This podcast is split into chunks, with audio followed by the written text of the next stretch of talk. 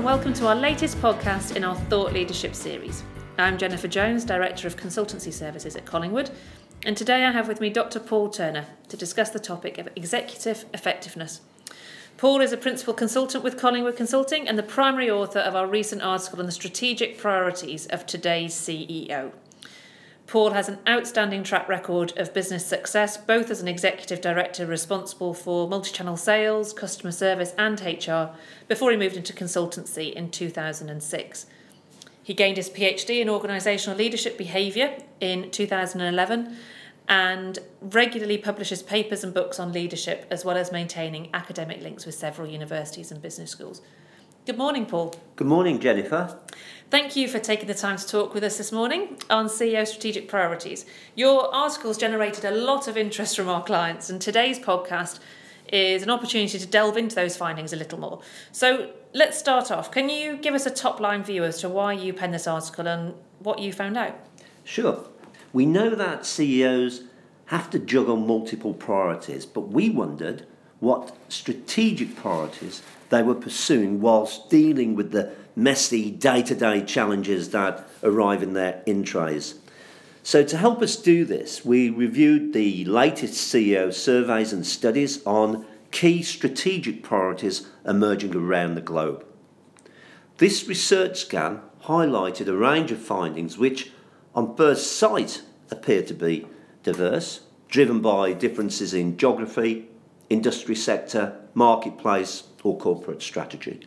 For example, Following the global recession of 2008, the leading CEOs in financial services remain heavily focused on regulation and governance. Yet, across the board, irrespective of industry, CEOs are primarily focusing on the challenge of managing exponential change, particularly in relation to technology, people, and communications. The pace of change has never been faster, and its direction never more difficult to predict. The only way to prepare is to build innovation into a company's DNA. Yes, you, you say that the CEO of 2016 cannot be the CEO of 2006, and you term this innovation revolution as the tiger's tail of today's business world. How some CEOs will blunder through and so risk treading on that tiger's tail, whereas some will try to map out a cautious pathway around it, but risk their strategy being reduced to short term tactical steps, whilst only a few will actually grasp it and face the challenge of how to manage the change unleashed by the tiger's tail. That's quite a scary scenario for those at the top. Yes, I, I suppose it is. CEOs are grappling with issues they've never grappled with before due to the force and speed of technological innovation. This has created a, an inflection point of change. Let's not forget, though, that inflection points have arisen throughout history. In the 18th century, via the Industrial Revolution and the unleashing of mechanical power and the resultant division of labour. And in the 20th century, electronics and information technology created automation, instant communication, and globalisation.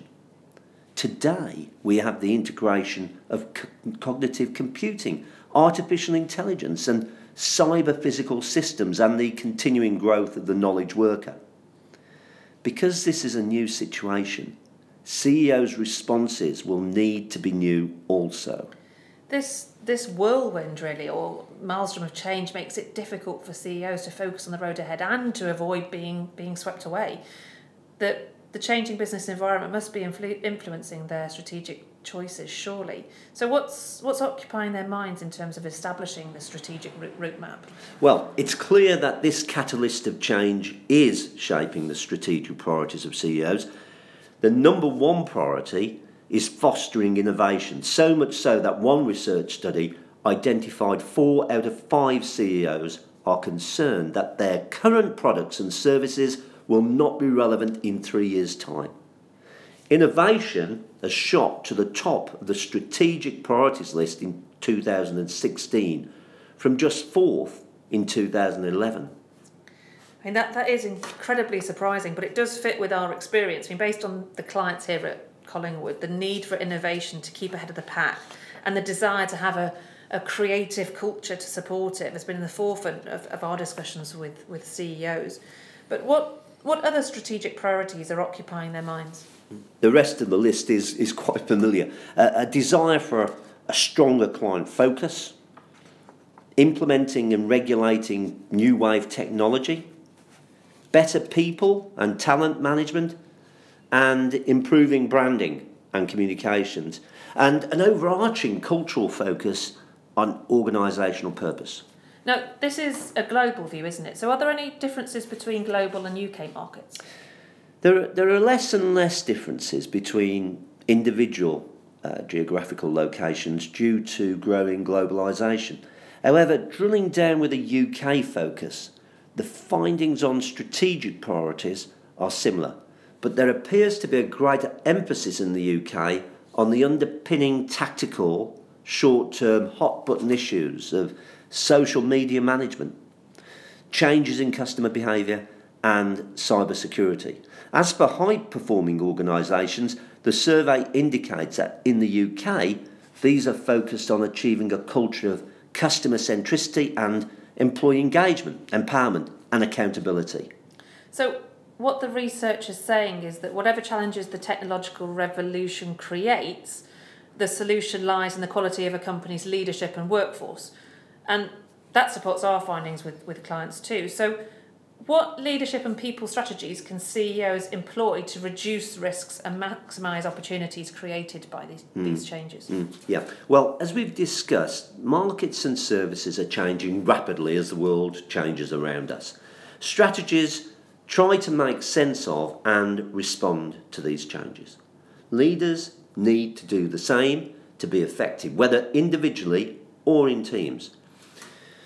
The term VUCA has come to the fore in recent times to describe the new business environment and is growing in use as a strategic change planning model. Ah, our old friend VUCA volatility, uncertainty, complexity, and ambiguity. Yes, yes. The, the acronym sums up well the volatile nature, speed, and magnitude of change. The uncertainty going forward, making it difficult for leaders to make predictions. The complex external factors and the lack of clarity and unity within and surrounding an organisation. For example, in the past, a functional silo approach delivered success. Today, this is rare. Today, compartmentalised accomplishments generally fail to add up to a comprehensive, enduring corporate success. But how can CEOs use an appreciation of VUCA to lead their organisations through change? New thinking is emerging about how leaders can respond to the ever changing business environment. One example is the VUCA Prime model, created by Bob Johansen. And, and Johansen flipped the VUCA model to create a strategic leadership response. In his world, in his VUCA world, volatility will yield to vision, a focus on risk and opportunity that counters volatility. Uncertainty will yield to understanding. So, going beyond functional areas, focusing on cross organisational communication, teamwork, and collaboration. Complexity will yield to clarity, aligning decisions and communications with individual and team roles. And ambiguity will yield to agility, fast, decisive teamwork, decision making, and execution. So, by focusing on leadership characters and behaviours that drive vision, understanding, clarity, and agility, CEOs and their leadership teams can respond to change in a VUCA world. Yes, I absolutely agree. And whilst recognising clarity of vision and aligned accountability, leaders need to build flexibility into all these areas so as to guide their organisations through the turbulent changes ahead. Yes, it, it's not going away. It will get more intense, more VUCA. CEOs have to come to terms with this. The number one thing is clarity. You need to be clear on where your organisation is going at any point in time, yet flexible on how you get there and ready to change. As the best investors will tell you, it's fairly easy to know lots of what will happen in 10 years or 20 years ahead. The money is already being spent on the future, whether nuclear investment, transport and logistics such as HS2 and Crossrail. The trick is going from foresight to insight and then on to action. It's how we get there that's all important. As you mentioned at the start of our discussion, Jen, some will be reactive and ignore the events unfolding around them. Others will follow a cautious pathway and a short term tactical approach. And others will grasp the challenge and seek to proactively manage the changes. Which brings us back to the beginning of our discussion. Doesn't time fly? Thank you, Paul, for your insights and for providing additional thoughts around your article on CEO strategic priorities. I know you've addressed VUCA in some detail in our latest white paper on strategic leadership development. So, if any listeners would like to obtain a copy of either paper, then please visit our website or contact me at Collingwood. I hope you've enjoyed listening to our podcast. Please listen again soon for further insights and thought leadership. But for now, from Paul and I, goodbye.